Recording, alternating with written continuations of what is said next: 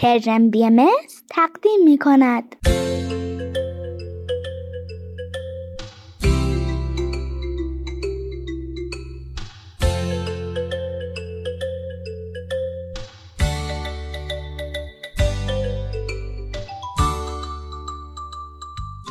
سپیدار و ویز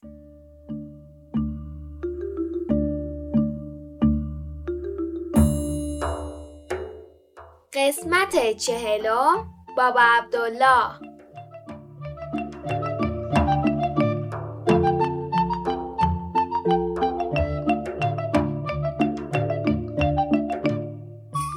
سلام روز شما بخیر. سلام بچه ها سلام. به برنامه ما خوش اومدید. امروز دهم آذر 1401 خورشیدی و اول دسامبر 2022 میلادیه. داستانی که امروز می‌خوایم براتون تعریف کنیم اسمش هست بابا عبدالله. پس شروع کنیم. یکی بود یکی نبود. غیر از خدا هیچ کس نبود. توی دشت مغان در شمال غرب ایران نزدیک رود عرس دهی بود. این منطقه از قدیم هم خاک حاصلخیزی داره هم آب و هوای عالی. برای همین کشاورزای اونجا خیلی خوشحال و موفق هستن. محصولی که در این ده به دست می اومد خیلی زیاد بود. به همین دلیل بود که وقتی موقع خرمنکوبی می رسید خرمنکوبی یعنی جدا کردن دونه گندم از ساقه. من با معنیش آشنا نبودم و سپیدار جان برام توضیح داد. خواستم اگر شما هم نمی‌دونستید با معنیش آشنا بشید. مرسی ویز. همونطور که سپیدار گفت توی این ده محصولات زیاد بود و متاسفانه وقت کوبیدن خرمن که می رسید راهزنا به ده حمله می کردن. این راهزنا محصولات کشاورزی و یعنی دسترنج کشاورزا رو می دزدیدن و با خودشون می بردن. وقت درای محصول نزدیک شده بود و مردم ده خیلی ناراحت بودن. خب ناراحتی هم داره. شوخی نیست که کلی روی زمین زحمت بکشی سخت کار کنی ولی یه عده آدم بیادب بیان و نتیجه زحمتاتو بدزدن و ببرن.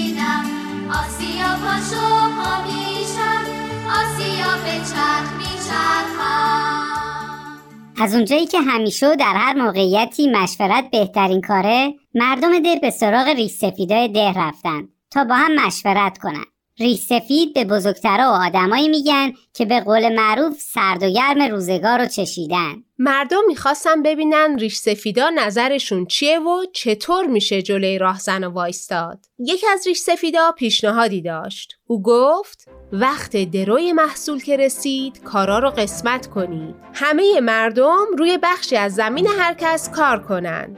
گندما رو درو کنن و بعد خرمنا رو بکوبن و محصول رو به خونه صاحب زمین برسونن. اینطوری همه با هم برای درو کمک می‌کردن و گندمی هم در خرمنجا یا همونجا خرمنا نمیموند. اگرم راهزن و حمله می‌کردن چیزی نبود با خودشون ببرن. مردم دیدن فکر بدی نیست. هم همگی با هم کار می‌کنن هم اینطوری امنیت گندمای کوبیده شده بیشتره. مردم هر روز سهم یکی رو خرمن می‌کردن و به خونش میبردن تا اینکه یه روز نوبت به زمین کت خدا رسید. چون زمین بزرگ بود و محصولات زیاد تا شب فرصت نشد کار رو تموم کنن گندم زیادی در خرمنجا باقی موند. کت خدا خیلی نگران بود نکنه راهزنا بیان و محصول زمینش از دست بره. در فکر بود و دنبال راه چاره میگشت. یکی از برزگرا یا همون کشاورزا گفت خب ما که توی دهمون بابا عبدالله داریم. مرد به این تنومندی مرد به این زورمندی. ازش خواهش کنیم بیاد امشب سر خرمن بخوابه. اینطوری اگه راه بیان بابا عبدالله گردن کلفت و می‌بینن و میترسن. بعدم دومشون رو می‌ذارن روی کولشون و فرار می‌کنن. کت خدا یه کمی فکر کرد و گفت راست میگه حرف خوبی می‌زنه. فکر بدی نیست. پس یکی و فرستاد سراغ بابا عبدالله.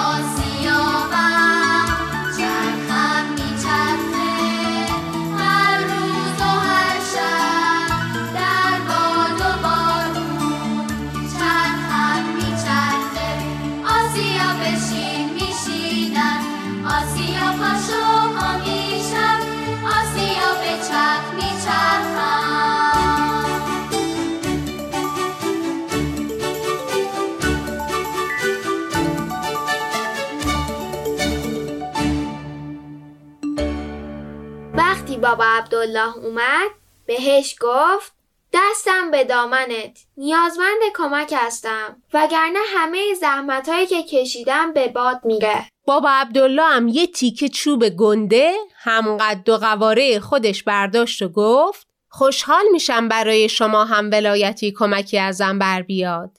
مطمئن باشید هیچ احدی جرأت نزدیک شدن به خرمنو رو نداره. بعد هم بابا عبدالله رفت و روی خرمنها دراز کشید. مردم ده وسایلشون رو جمع کردن و به سمت ده را افتادند تا با خیال راحت کنار خانواده استراحت کنند. دستپخت خوشمزه همسرانشون رو بخورند و خستگی یه روز کار سخت رو در کنند. ولی کت خدا با مردم به ده بر نگشت. گفت من خیلی نگرانم. همینجا میخوابم تا خیالم راحت باشه. شب قشنگی بود و ستاره ها آسمون رو نورانی کرده بودن. بابا عبدالله و کت خدا به ستاره ها نگاه می‌کردن و از قشنگیشون لذت میبردن. تا اینکه چشمای بابا عبدالله خسته شد و پلکاش روی هم افتادن. نیمه شب شده بود. همه جا ساکت همه جا تاریک. از دور یواش یواش چند نفر از دزدا همراه چند تا اولاغ و چند تا گونی به سمت خرمنجا می اومدن. کسی که معلوم بود سر دسته اوناست گفت به به چه محصولی چقدر زیاد. ببینید کسی اینجا نخوابیده باشه. یکی از دزدا گفت انگار صاحب محصول همینجا خوابیده. بیادبا شروع کردم بخندیدن. حالا نخند کی بخند؟ چیزی برای خندیدن نبود. ولی اونها فکر می‌کردن این که کسی به خودش جرأت بده و فکر کنه از پس اونها برمیاد خنده داره. خندشون که تموم شد رئیس دوزا گفت خب حالا یکیتون بره بالای سرش. اگه از خواب بیدار شد خواست داد و هوا راه بندازه و مردم ده و با خبر کنه شمشیر تو بهش نشون بده که بترسه. قرار شد بقیه هم گونیای گندم و از حاصل دسترنج مردم ده پر کنن دوزها فورا مشغول به کار شدن یکی از اونها هم با شمشیر برهنه بالای سر کت خدا ایستاد. بیچاره کت خدا. همون طوری که چشماشو بسته بود و خودشو به خواب زده بود منتظر بود الان صدای بابا عبدالله بیاد. هی صبر می‌کرد هی صبر می‌کرد ولی خبری از بابا عبدالله نبود. فقط صدای دزدا میومد که چطوری گونی بعد از گونی دارن گندماشو می‌برن. کت خدا آب دهنش خشک شد. دید اگه چشماشو باز کنه تکون بخوره و دزدا بفهمن بیدار شده بهش آسیب می‌زنن. این بابا عبدالله هم که گرفته تخت خوابیده.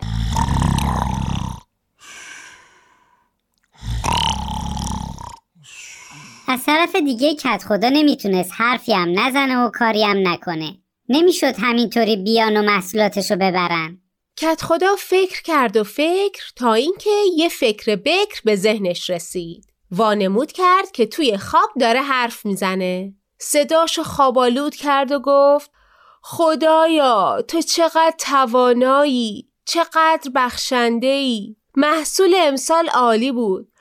اوه سی خروار گندم دارم حالا باید با اون چه کنم؟ می‌برم به خونه پنج خروار گندم برای پخت و پز نون خونه تا سال دیگه بسه بقیهشو میفروشم پول گندمو که به دستم رسید زن می‌گیرم راستی دختر کدوم خانواده رو بگیرم بهتره؟ دختر مشهدی تقی؟ نه دختر کربلای غلامعلی؟ نه میرم از ده پایینی دختر می‌گیرم اصلا همه اینا رو بی خیال. میرم به خونه حاکم و میگم من 25 خروار گندم اضافه دارم. وضع مالیم خوبه. مرد خوبی هم هستم و اومدم خواستگاری دخترت. لابد حاکم موافقت می‌کنه. چه کسی از من بهتر؟ عروسی می‌گیرم مفصل.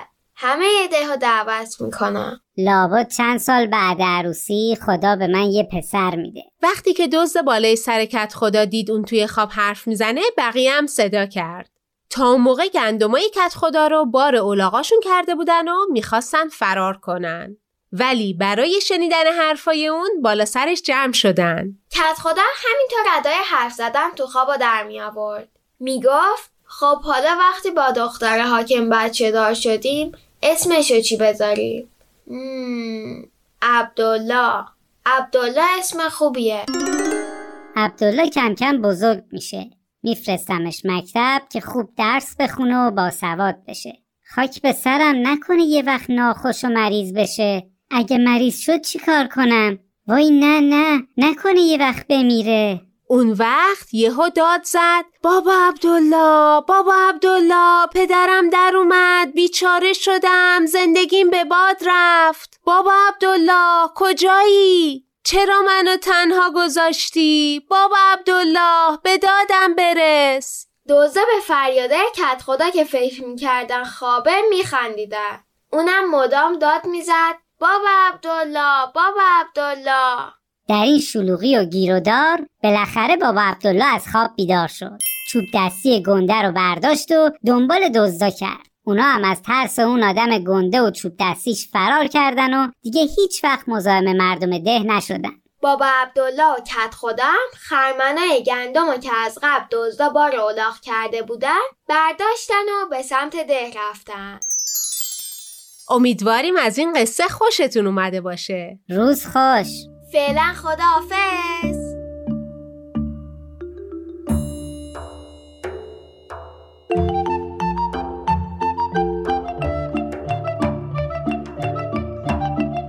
عزیزان بعد از شنیدن یه آهنگ به مزرعه سبز گوش می‌کنیم. بعد از اون نوبت می‌رسه به برنامه کودکان منادیان صلح.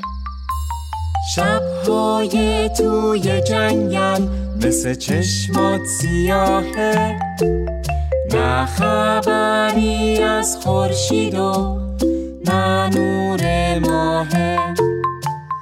اگه بخوای راه بری دل تو پیچ و تابه.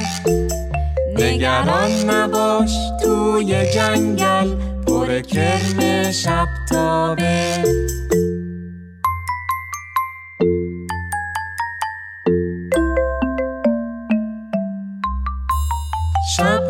شبهای توی جنگل مثل چشمات سیاهه.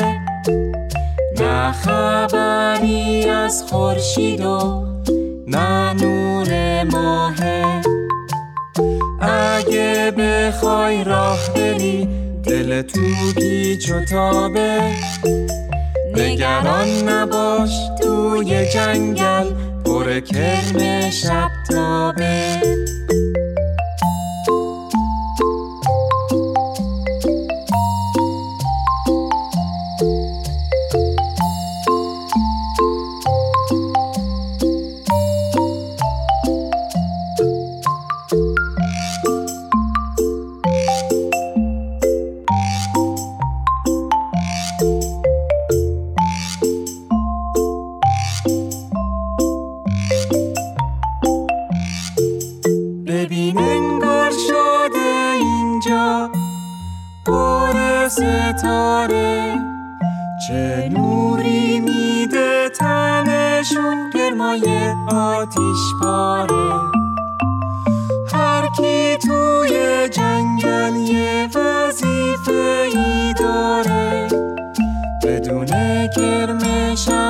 شب تاب شب ها تاره.